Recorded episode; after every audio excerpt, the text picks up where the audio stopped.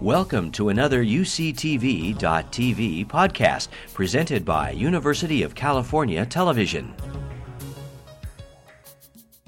Since anthropogeny is not a normally common word, although many people are getting to know it, I hope, uh, it is the investigation of the origin of humans. And we do that writ large. And I think you'll see today that uh, what you're going to talk, we're talking about today is not the actual depth of origin of modern humans, but it does have implications for how that came about. Our complete CARTA mission statement, which we've worked on, is to use all rational and ethical approaches to all verifiable facts uh, from all relevant disciplines, and you can tell as just from us there are a lot of relevant disciplines, to explore and explain the origins of the human phenomenon. We try to minimize complex organizational structures and hierarchies. We try as best we can, and to avoid unnecessary paperwork and bureaucracy. So we try to keep it simple. We try to keep it simple. I do want to thank some people because without them, uh, we wouldn't have CARTA and we wouldn't have um, these symposia that we've been able to carry on.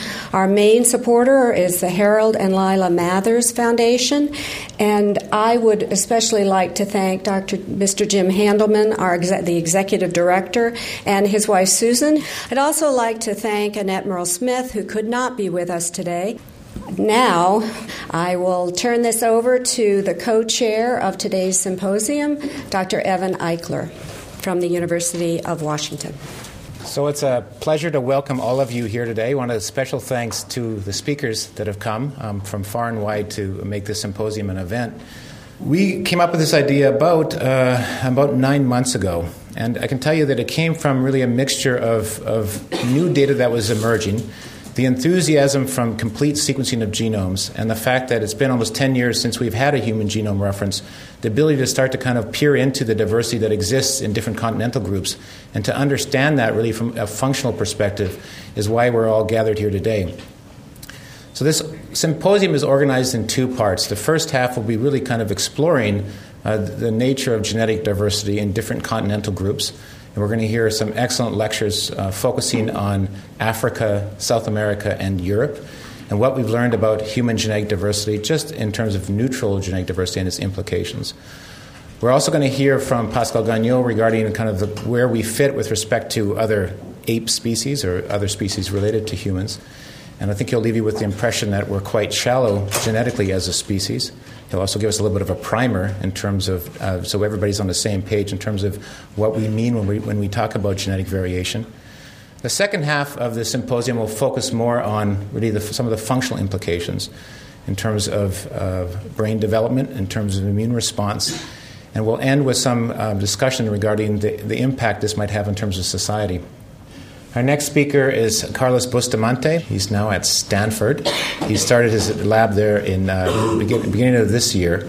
Uh, he graduated in 2001 with a PhD from Harvard in biology, and from 2002 to 2008, he really moved up the ranks very quickly, rising to full professor status in a very short order, in large part due to his accomplishments that he's had, particularly in the area of um, of genetic diversity. He has a wide range of interests that go from all the way from dogs to humans. And I think we're going to hear mainly about his work with European diversity, but I think he'll dabble in other areas as well. I'd like to begin by uh, uh, harkening back to the uh, what Evan was saying about the technological developments that uh, have arisen since the International Haplotype Map project and other large sequencing endeavors. So, as many of you know, these technological developments have now led to a hundred uh, fold, if not more, sort of cost in the in the, reduc- in the reduction in the cost of genotyping. So I used to have a slide on here as to how much it would cost to genotype a million variants in the human genome, but it's now gotten to the point that you just need to update it every week because it just becomes cheaper and cheaper and cheaper. And uh, the DNA sequencing has gotten to the same point with complete human se- uh, genomes. So if we think about the collection of the first complete human genome sequence, it took about um, 20 years and on the order of uh, a billion dollars. Uh, the second one took uh, several hundred million dollars. Uh, and then from then on, it's just dropped precipitously. We're probably on the range of about five to $10,000 to sequence a, a human genome today. Probably at the end of the year, that'll be about an order of magnitude less. So we're really sort of entering this realm in which uh, sort of collecting uh, full genome sequence data is, is, really no longer sort of the, the barrier to, uh, to thinking about uh, problems, but rather really sort of thinking about the, the, the, the biological and, and uh, medical problem that we're interested in. And, and, as Evan was saying, sort of in my lab alone, we've had the tremendous pleasure to work on a wide range of organisms, ranging from humans to dog to rice to, to cattle. And what has made this sort of fun and exciting is that oftentimes we're interested in the same set of questions. So we'd like to quantify genetic differences within and among populations, a very classic problem in population genetics.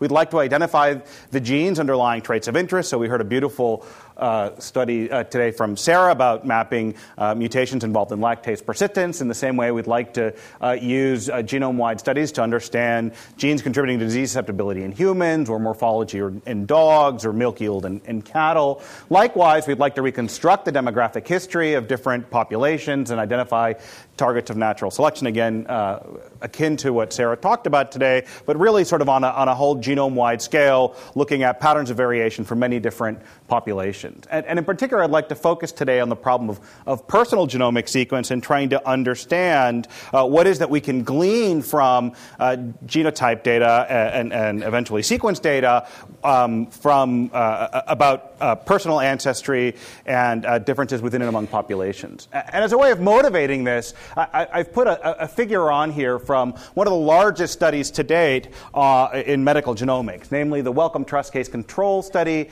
uh, which aimed to identify genetic variants associated with seven different diseases simultaneously. So this is really sort of a paragon of, of what is being done today in medical genetics.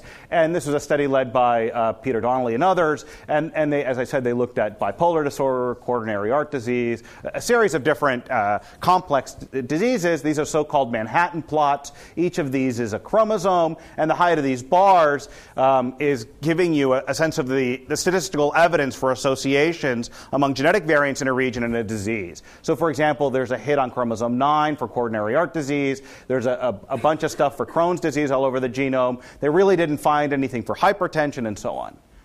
One of the main um, uh, limitations to this sort of research at the moment is that these studies are being done in a small corner of human genomic diversity.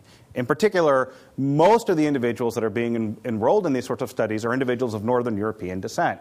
So, uh, and there's now uh, a move to study a host of different disorders glaucoma, ischemic stroke, and so on. And a huge question is what is the relevance of the variants that are being found by these studies to other populations. And we heard, uh, uh, again, another wonderful example from Sarah, where the mutation that causes lactase persistence in Africans is quite different than the mutation that um, it's in the same gene, but it's a different variant than, than you find in European. So it's a question of how common is this a, a picture, and, and how do we really enable a medical genomics on a global scale?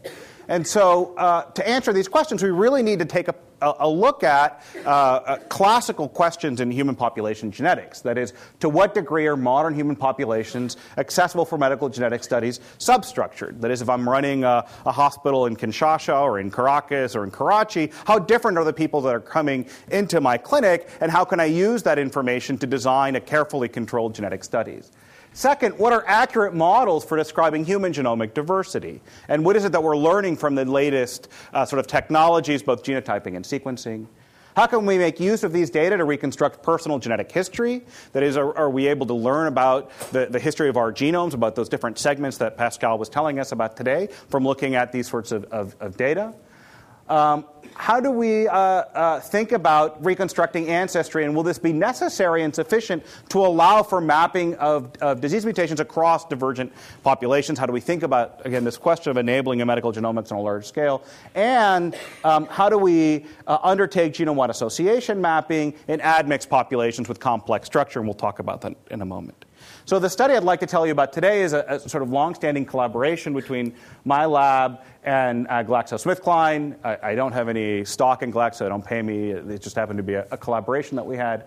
And um, the, uh, the study aimed to establish a resource for studying human population genetics, recent demography, and, and admixture. We spent several years dealing with this bit, which is trying to get all the, the, the data uh, together. I won't bore you with the details. I'll just leave you with this number, which is that when we took two individuals and we genotyped them, 99.5% of the time, we had the exact same uh, genotype uh, for, for the for the position. When we started, it was not nearly as good, uh, and we'll leave it at that. So uh, the study enrolled about 5,000 individuals, and this was really uh, one of the largest studies uh, on this scale that looked at global genomic diversity. And in particular, we had 3,200 Europeans from most countries in Europe, with hundreds of individuals per country, or at least dozens of individuals per country. Uh, we genotyped 500 African Americans uh, across 500,000 markers, one of the, the, largest studies to, to enroll African Americans, and we'll talk about patterns of, of genomic diversity in African Americans. With Sarah, we looked at 200 uh, West Africans I'll also discuss,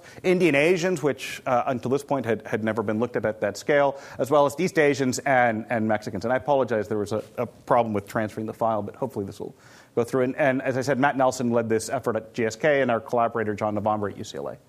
So, one of the big questions in trying to think about these data is that the SNPs that you're looking at, that is, those variable nucleotides, aren't random, right? They are sort of drawn from a bizarre kind of constellation of the possible SNPs one could have looked at, and, and it turns out they tend to favor common variants. And, and the other issue is that there's a huge amount of data. So, if you imagine an Excel spreadsheet, you'd have about 500,000 columns and something like 5,000 rows. There's a huge amount of data, and you can imagine putting a clever undergraduate to look at each of the columns, but they'd soon sort of get bored and, and, and go on to a different lab. So we really need to think about ways of, of grappling with the sort of just magnitude of data. And um, what I'd like to tell you about is, is an approach that, that we've found particularly useful, something called principal components analysis. And um, I think the easiest way of thinking about principal component analysis is a way of visualizing half a million dimensions at the same time. Um, so if you imagine just two dimensions, you could imagine that you might have data that's sort of correlated along this xy axis. What principal component would do is simply treat this as the, uh, the new axis. So that would be here, this would be the diagonal, and then tell you there's not much going on in, in the off diagonal.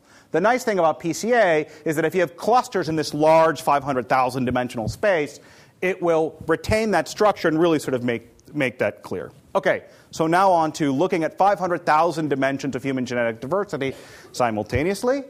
And, and what, what you, when you do this, you see that uh, the patterns that emerge actually are quite, quite interpretable. So each dot here is an individual, and I've colored them um, uh, uh, according to self reported ancestry. And um, what you find here, we're looking at those first two dimensions, the first two most important dimensions of that 500,000 dimensional space. And you see that it corresponds extraordinarily closely to uh, the uh, Africa out of Africa axis. That is, here are the individuals uh, from Nigeria, the, the Yoruba, West Africans. Here are individuals from um, uh, Europe and, and, and, East Asia along principal component one. Here are individuals of African American um, ancestry, and you see that they uh, are on a continuum along this axis, and we'll return to this point. This reflects, as, as Sarah mentioned, the admixed um, history of these populations. Principal component two separates the East Asians from the Europeans, and you have the South Asians, so the individuals from India and Pakistan in between. On the other side of the globe, you have individuals with ancestry from Mexico, and presumably what you're picking up on is a, is a signal of admixture that comes from Native American and European ancestry. The third principal component separates the South Asians from the East Asians. And the fourth is one we were particularly interested in, one that is only impacting um, the, the Mexican sample and is really essentially separating individuals of Native American ancestry from those of East Asia. Even though we didn't have Native Americans in the sample, um, what you're really looking at here is a, a, a signature of, of Mexican a- admixture and, and, and, and, the admixed ancestry of, of these populations. So you really begin to see that these genetic data have a fair amount of information regarding ancestry. And if we intersect this with one of the largest studies to date to look at global patterns of, of diversity, a, a, study by Stanford on a panel called the Human Genome Diversity Panel, you begin to see this sort of beautiful picture, sort of mosaic of how different populations are related each, each to the other, and how each human population is essentially one end on a continuum of lots of different human populations. And in fact, this notion that you might get from just looking at three or four geographically distinct populations of little clusters is really just an artifact of your sampling. And in fact, we have this, this sort of bleeding of one population into the other. Here's, for example, the, the Mexican admixture signal where you have Native Americans, here Europeans, and these, this sort of the continuum of individuals with admixed ancestry. So we really are doing ourselves a disservice by restricting medical genomics to this sort of small corner of genetic diversity space. So you might say, well, Carlos, we need to start somewhere. Europeans, they seem to be a sort of monolithic group. Perhaps that's a good place to start. And so let's just focus in on this aspect of the map and, and PCA that up. And what you find is that, uh, oh, this is unfortunate that this transferred poorly, but what you see here is that you get a, uh, a map of Europe uh, from PCA that reflects the geographic map of Europe. So here are the Spanish and the Portuguese on the Iberian Peninsula. Here are the Italians. These individuals actually are from Sicily. Here's the UK, the US and the UK and their special relationship. Here's the Greeks and the Turks near each other, which is good for us, not necessarily good for the Greeks and the Turks. So you begin to see this sort of really sort of reconstructing of, of, of physical distance from genetic distance. And you might say, well, Carlos, all right, fine, let's just focus in on, on Switzerland. Uh, I know that's where Pascal is from. He might be interested in this. So if we, if we do that, you see that even within Switzerland, you have um, all kinds of population substructure. So the French speaking Swiss cluster with the French, the German speaking Swiss with the Germans, and the Italian speaking Swiss with the Italians. So there is a huge amount of, of genetic diversity within uh, uh, the human species. And this uh, genetic diversity is really reflecting uh, patterns of migrations and patterns of non random mating. And these technologies are giving us deep insights into this, and this is something that we really need to first um, understand, secondly, uh, sort of grapple with, and, and third, really kind of in, in, interpret well, for the reason that this is just going to become ever more precise. So, as I said, we're focusing on patterns from common genetic variants. Now that we're beginning to sequence, you're going to begin to look at rare genetic variants, and those rare, rare genetic variants are likely to be even more diagnostic of ancestry. So, you might, for example, only find a variant in a small valley, one of the small valleys in Switzerland. And so if you carry that variant for a certain segment of your genome, you are almost surely have, has descended from that sort of small valley. In this way, we may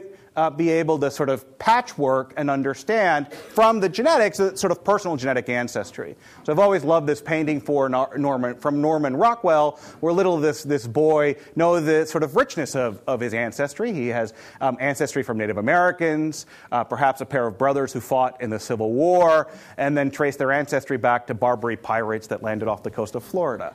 So can we get this sort of information? How well can, can, can we reconstruct these kinds of, of patterns? And our first stab at this was in the Novembre et al. paper that was published in, in, Nature, which took the PCA data and used a very sort of simple model to try to predict longitude and latitude from the first two principal components. And what you see is that you do sort of surprisingly well. So here are the individuals that you predict to be from Spain. Here are the individuals from Italy, that, from Portugal, and, and where they actually uh, uh, arise from. And, and, and uh, the accuracy is something like 50% of individuals are predicted from within 400 kilometers of where they were born. And these are individuals that have four grandparents from a given country. So there's a tremendous amount of precision. And as I said, as we start sequencing, we're only going to improve on this kind of, uh, of, of uh, ability to predict ancestry from, uh, from genetic data. I'd like now to uh, shift focus and, and, talk a little bit about uh, patterns of genetic variation in African Americans and West Africans. This is, a, as I said, a collaboration with Sarah Tishkoff and a paper we published earlier this year in PNAS. And the idea was essentially to think about each of these individuals and uh, try to estimate genome wide the ancestry components that came from each of the uh, uh, different potential source populations. Uh, and as you know, there's a tremendous interest for in, within the African American community for solving this kind of problem. Um, uh, due to the barbarisms of the transatlantic slave trade, they've lost a huge amount of their history, and they'd love to understand can you take segments of my genome and assign them to a particular population in Africa, a particular population in Europe, and so on. And this is the work of Kasia Bryc, just outstanding graduate student in my lab. And what Kasia uh, sort of hit upon is the idea that perhaps the distances in PCA them, space themselves may be good proxies for ancestry. So you might imagine genome wide, you would estimate at this point the ancestry is this just a linear distance uh, of the relative distance of the Europe, from the European centroid relative to the, uh, to the West African centroid. And it turns out that that does extraordinarily well and is very well correlated with this measure that uh, uh Sarah talked about, the, the structure program. Uh, but what's neat about Kasia's approach is that you can actually run it genome wide. So, for example, in blue, here's the average of PC1 score for all Africans in the data set. In red is the average of PC1 score for all Europeans in the data set. And in, in black, here's a single African American individual. And you see that they almost look like signals coming from a channel. For, uh, and this individual sort of right in between the blue channel and the red channel. So you might, uh, you might sort of deduce from this that they have one chromosome of recent African origin and one chromosome of recent European origin. This is all along chromosome 1. Here is chromo- another individual along chromosome 1, and you see for the first half they trace the same as, as this first individual, but now there sort of seems to be a switch, and they now look to be tracing the two African uh, chromosome segment. So you would deduce here that there um, is now a, been an ancestry switch in this individual. In this way, you can um, overlay a mathematical model called the hidden Markov model. And here's what the raw data looks like the sort of jagged uh, jumpiness, and then you um, put that it's through the model, and the model makes predictions. Here are two chromosomes of African origin. Here's a region of, of European African origin, and you get these sort of beautiful oscillations in the data which reflect the personal genetic ancestry of this individual. And in fact, the length of those segments are telling you about the particular admixture history of that individual. Uh, and here are sort of four chromosomes, four, four genome wide reconstructions of ancestry from four different African Americans in the data set. Um, so, here, for example, is a representative African American. Blue is a region of African ancestry. Green is a region of joint European African ancestry. And red is a region of, of European ancestry. Here's an individual that seems to have had a, a, a more recent admixture history because they, have, they seem to have longer segments of African or European ancestry. Here's an individual that only seems to have European and African ancestry or European ancestry, which suggests that they have one parent of European origin. And here's an individual who's self identified as African American, but actually seems to be largely of European ancestry. So these are uh, sort of representative of, of, the sorts of data that, that we, we have obtained, and we're now in the process of figuring out how well you can assign these segments to different uh, populations. And, and, one of the things that, that you find is that, in fact, it, it turns out to be quite difficult, and uh, even after you've looked at four or five hundred thousand markers, particularly within uh, West Africa. So, so uh, and, and that could be for to potential reasons. One, SNP discovery in West African populations has, has not been uh, uh, properly done, so we haven't sequenced enough West African populations to identify. Um, markers that can delineate ancestry. Or two, there was a sort of complex admixture at the, uh, at, and migrations at the time of the founding of African American populations. So what you really have are the coming together of several populations right at the, at the time of the transatlantic slave trade. Okay, uh, I'd like to just finish by telling you a little bit of a story from uh, Latin America. I happen to be from Venezuela, so we've been uh, collaborating now with folks to look at patterns of genomic diversity in the Americas. And uh, what's uh, particularly um, interesting here, so we've got samples from Puerto Rico, from the Dominican Republic. As you can see here, it shares uh, half of Hispaniola with Haiti, from Colombia, Ecuador, and, and Mexico. And when you look at patterns of Hispanic Latino diversity, you see that they're sort of all over the place. So, um, just to orient ourselves on the map here, here's the cluster of European ancestry, here's a cluster of, of West Africans, here's the cluster of Native Americans, and here each of these represents samples from a different country. So individuals Mex- from Mexico are primarily on a European Native American axis of ancestry. Uh, individuals from Colombia seem to sort of be in, in this space. They have sort of three way admixture From Puerto Rico, a slightly more three way admixture with less Native American ancestry. And here, individuals from the Dominican Republic, which you see um, essentially look very similar to African Americans um, in that they are on a European West African axis of diversity, um, except it's closer maybe to a 50 50 um, ancestry as opposed to, to 2080. And this is particularly interesting in the case of the Dominican Republic for the reason that um, they have. Uh, um, uh, historically had a, a national um, uh, view of themselves as, as, derived from Taino Indians, which, um, uh, and, and, in fact, there's a fair amount of discrimination in the Dominican Republic against Haitians. But in fact, they, they really have a, a, an African ancestry, and patterns are different between the European, the autosome, and, and an X chromosome, and we can talk about that as, as folks are interested. With that, I'd like to just to summarize and say that new technologies provide fine-scale genome-wide view of population structure and admixture. It's important to realize that these results reinforce the prevailing view since the 70s that human population structure is largely spatial and clinal. There is sort of um, no single uh, sort of monolithic um, clustering by, by race or any kind of um, notion such as that. In fact, it's all sort of spatial and clinal. We need to embrace admixture. It's a challenge for genome-wide association mapping and this sort of personal ancestry reconstruction is quite feasible on a genome wide scale. And thank you very much. My name is Ajit Varki, and as the co director of UCSD Salk CARTA, it's my great pleasure to make a few closing remarks to this wonderful symposium. I would obviously like to thank the chairs and all the speakers a, for a truly intriguing and thought provoking series of presentations. And of course, special thanks to our major sponsors, the Harold and Lila Mathers Charitable Foundation, and Jim Handelman, the executive director, and Annette Merle Smith. This afternoon, we've been treated to a fascinating feast of current information on the origin of the human species and our remarkable biodiversity. So it said that truth is stranger than fiction. Who would have thought that all of us in this room and in fact, all of us on this planet came from less than five or 10,000 individuals less than 100,000 years ago. So, even while we celebrate the rich diversity of humans, I think we should, with Svante Pääbo, realize that from the genomic perspective, we are all Africans, either living in Africa or in quite recent exile from Africa. So, in this regard, I cannot help but close with mention something that I came across last week, and that was a reminder about the upcoming US Census. Question number nine on the census form asked me to classify myself into this bewildering set of races. And uh, although I'm technically an Asian Indian, as you just heard from uh, Mike, um, that's really not a very good category. In fact, the part of India that I'm from has not even been tested. So, um, my own ancestry probably involves ancient Dravidians, Indo European invaders, immigrants from Syria, Chinese sailors, Arab traders, and who knows who else. So, I feel that I must instead check the box uh, other. But then I have to make two choices. My first choice is my true ethnic identity, which is culturally westernized, anglicized, naturalized US immigrant, Syrian Christian Malayali from Kerala and the south coast of West India.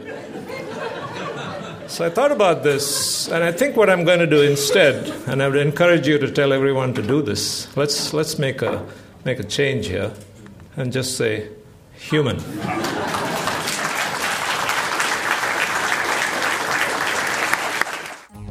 You've been listening to a podcast by University of California Television. For more information about this program or UCTV, visit us online at uctv.tv.